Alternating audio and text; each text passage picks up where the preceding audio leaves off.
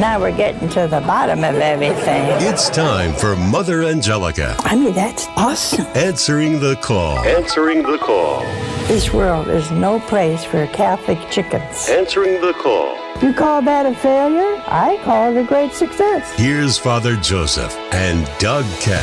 And welcome to Mother Angelica Answering the Call, where the truth is never on hold. I'm Doug Keck, here with our chaplain, Father Joseph Mary Wolf, as we listen to Mother take on some of the questions from our classic television program that she hosted back in the 80s and the 90s from our viewers. Always great to be with you, Father. Yes, and I know in one of these programs, I laughed out loud, in some of these things that Mother says that get to the point, but she had such a great sense of humor, so I hope that our listeners, too, will have a few chuckles along the way. Absolutely. We'll be talking about prayer requests for a struggling caller. It's a tough one. We'll hear that one. I ran away from home to become a nun. I wonder who that's about. How should I state the truth? Mother has some insights there. And first off, we'll start off with the priest won't give me absolution. It's kind of an interesting story of two different priests having different reactions. Mm-hmm. Yes, and sometimes as priests, I've heard years of confessions, of course. I'm not going to reveal anything except to say that sometimes people do need a little direction, right? That maybe they are looking too intensely, as Mother puts it, here, we're not going to be bopped over the head if you look cross-eyed, sort of thing.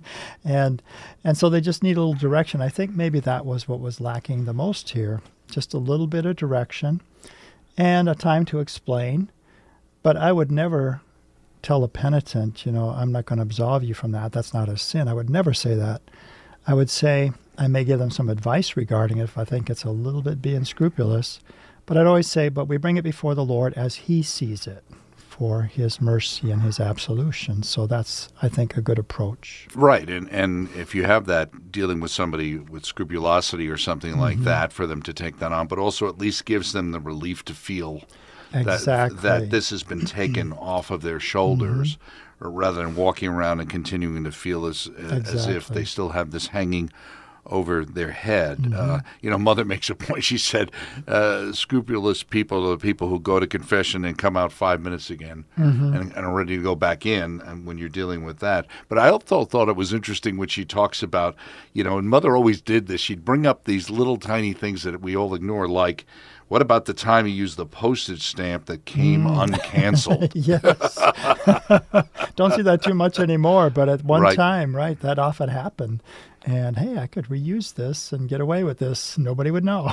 Absolutely. And I'm assuming back in those days with the mailings going out even from EWTN, Mother had a greater sensitivity to the fact that people might do that. So let's see what she has to say about the priest who won't give absolution.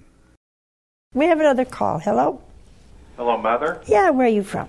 This is David from Evansville, Indiana. Wonderful. What's your question? Well, I have a little issue that happened to me a couple of weeks ago that I'd like to ask you about. I went to confession. I have kind of a hard time going to confession. I get very nervous. Well, I went into the confessional, and I confessed my sins. One of the sins the Father felt was not a sin, so I did not receive absolution. So I tried a different priest, and I told him the same sin, and he and I also told him, that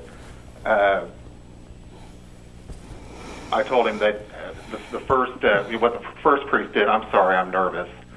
And he said, well, I don't want to step on the first priest's decision, and so I didn't receive absolution from him either. And so now I've got this sin with me that has not been absolved. And I was just wondering what to do. Right now I'm composing myself so that I don't have an extra one next Monday. First of all, we have to know that there are venial sins and mortal sins. Of course, what does mortal mean?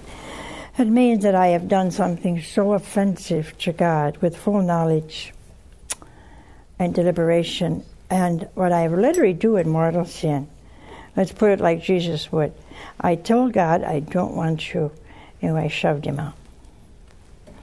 venial sin, if we don't shut him out, he's still with us, but we're not too nice, you know. We're irritable.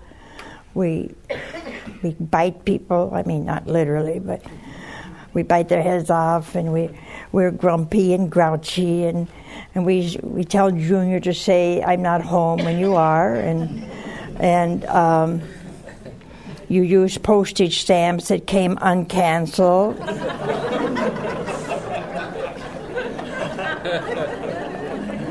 You didn't know that one, did you? Oh, we do a lot of little things, but they're really not little in as much as I do offend God. You know, He wants us to be like Jesus. We try, we fail. We were never out of the presence of God. See? So that's a venial sin. Now, you see, what's wrong today? Our sisters go to confession once a week. You're saying, what do you do? Well, according to some today, you don't need to go unless you have a biggie. Well, who wants to do that when the whole church is watching you going to that confession and they'll say, oh, boy. What did you do? See, I mean, that's an infringement of privacy. We should never say, hey, come up, I'll forgive all your venial sins, put the bed models in there. Well, that's terrible, you see. That's number one. We as religious have many more obligations before God than you do. See, many more obligations before God. And because we do little things to us, since we have vows. I mean, what kind of vows do we have? We have poverty, chastity, and obedience. Now, I'm trying to find something here in St. Luke, but I'm looking at John. That's not going to do me any good, is it? Come on, Luke.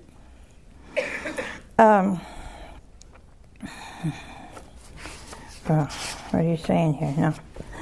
But you see, if you feel it was sinful, you know you did something, say, imperfect, not that it was even sinful. But you feel before God that you need to confess that. They need to hear you. If you go to confession and you say, well, I only have faults, weaknesses, infidelities, you know, I swore at my dog. And if you have that, why, what are you going to be confessed for? You confess for those. But then you can add for these and this special sin that I have confessed but I was guilty of. And all my life, I'm sorry, Father. But see, even now, we're not talking about scruples, and I don't think you're a scrupulous man. Scruples are when people go to confession, come out 5 minutes, and go again. Hey. Scrupulous people are those who think God's going to bop them on the head if they look cross-eyed. See, we have to understand the mercy and the love and the compassion of Jesus. But no one should ever throw you out of the confessional. So you have a right to go to confession. We don't have to go when we got biggies. Let's pretend something, huh? Let's pretend I have a barrel, a nice old-fashioned barrel. And I want to fill it with water, but I only got a tablespoon. I got a tablespoon. Gonna take me a long time, huh? Tablespoon at a time. So venial sins can pile up. But what can happen? What can happen? My will becomes weaker and weaker and weaker, tablespoon at a time.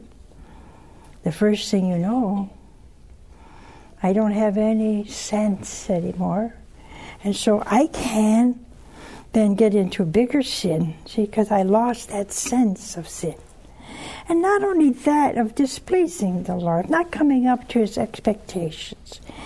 He wants every one of us to live in Him as the Trinity, live in each other. As the Father loves me, I love you, He said. Wow. He told St. Catherine of Siena, he said, since you cannot love me with an infinite love, I take your love, the love you give to your neighbor, as done to me. I love you. I love Jesus. See? Isn't that wonderful? If I love an old grouch, I love Jesus more. Takes more love to love an old grouch.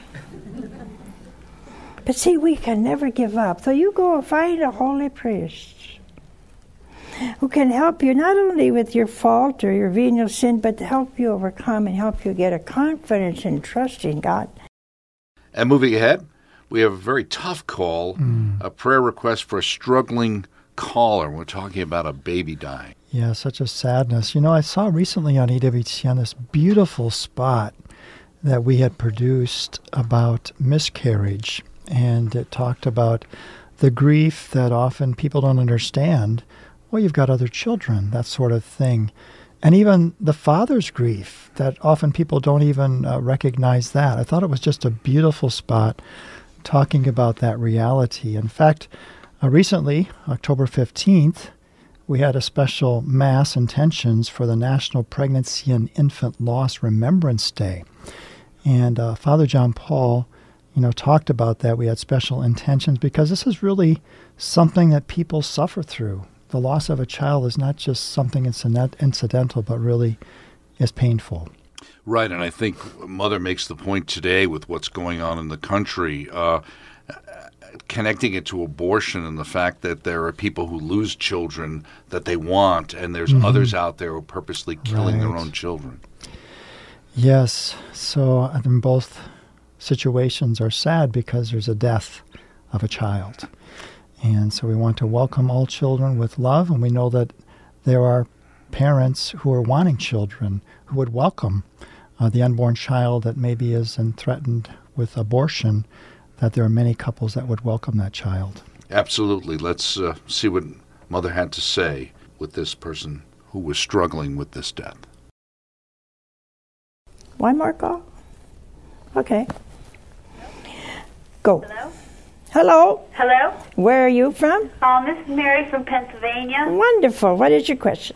We came down in May with Grace Conroy with the Fatima statue. Right. I need some prayers. I was going to have a baby in January, and I went for a checkup 2 weeks ago, and the baby's died. And I have to go to the hospital Thursday. I'm sorry. They have to remove him. We need Dale Francis. We'll pray, sweetheart. Thank you.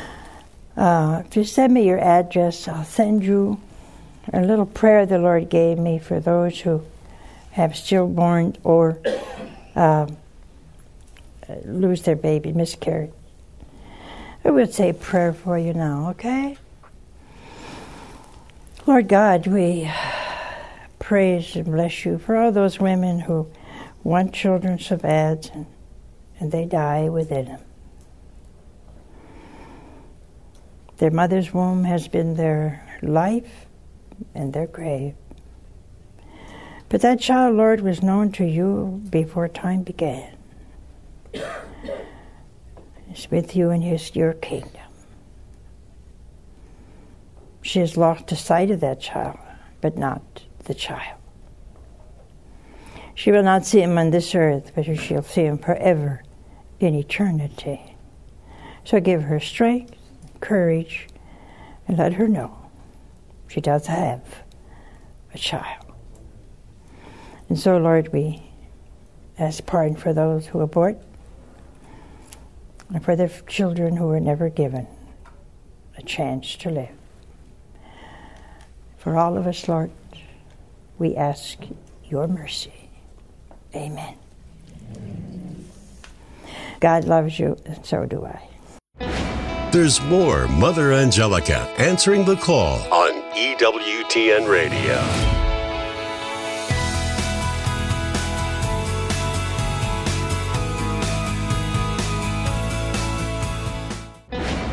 Let's return to Mother Angelica, Answering the Call, with Father Joseph and Doug Keck on EWTN Radio.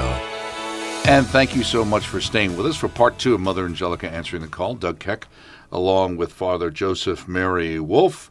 And let's get to a phone call that's a lot of fun. Mm-hmm. Talking about somebody who ran away to become a nun. Yes. Do you have any idea who that might be? I do. And this was the one where I laughed out loud, actually, when I read it, at, what Mother had to say, that she gives her own testimony, but I think she also gives some very good advice for discerning a vocation and what that vocation might be. If you are called to religious life, is it an active order, contemplative order?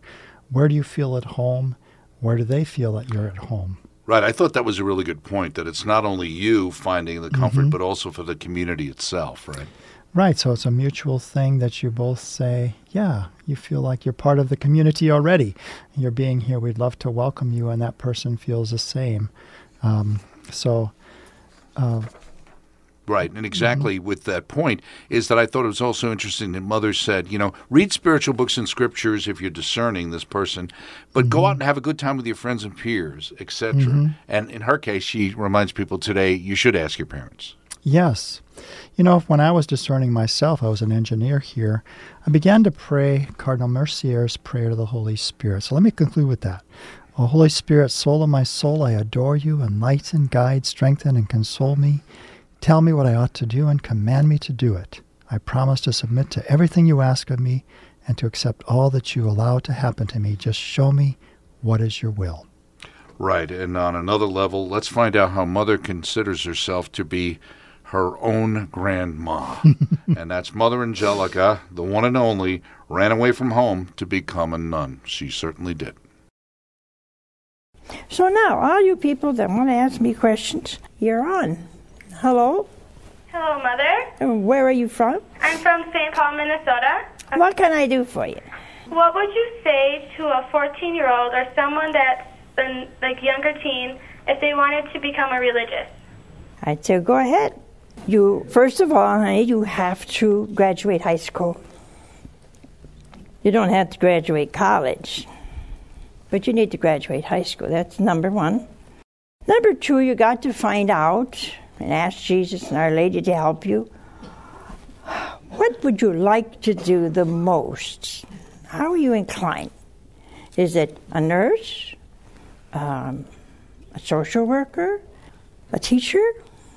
Then, if that's what you want to do, one of those, you try to seek out various teaching orders, nursing orders, those like Mother Teresa who take care of the poor and the dying, the sick. Now you say, no, I want to give my whole life to Jesus. I want to pray for those who don't pray for themselves. I want to give honor and glory and praise to Jesus in the Blessed Sacrament.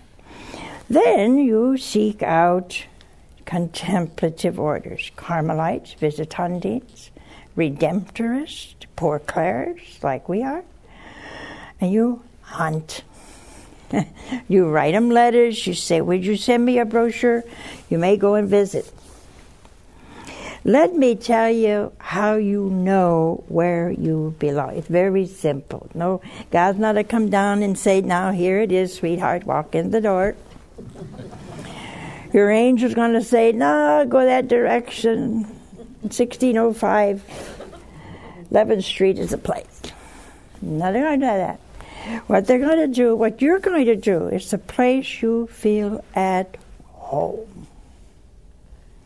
Number one. Number two, do they feel at home with you? That's simple. If the community feels at home with you and you feel at home there, go. You can't go at level 14. Now, what you can do is start to pray. Read the scriptures, some spiritual books. Go out and have good fun with your peers, good fun. Ask your parents. Now, I only had my mother, and I didn't even ask her because I know what she would have said. And I was right. So I ran away from home. I got in the bus. I wrote my mother a letter. In those days, it got there the time I would have gotten there. They tell me you could hear my mother and my grandmother across the street. But I had to become a nun. See? I knew that was God's will. And God was so good, because years later, my mother became a nun in my community, and I called her sister, and she called me mother.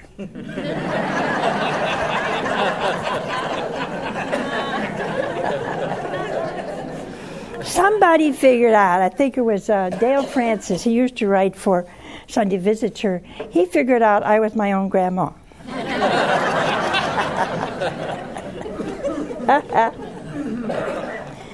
So, we must obey the will of God. Unfortunately, some parents feel that contemplative life especially is a waste of time. Why don't you feel, then, that those men in red standing outside of Queen Elizabeth's palace and doing nothing but standing there, are they doing any good? They don't have weapons. Why do they want to stand there in rain and sleet and snow? Why? Because the Queen deserves the presence and the protection of her people. Is God less than Queen Elizabeth, who has a court, who has ladies in waiting? We are dealing with an awesome, awesome God. Awesome God.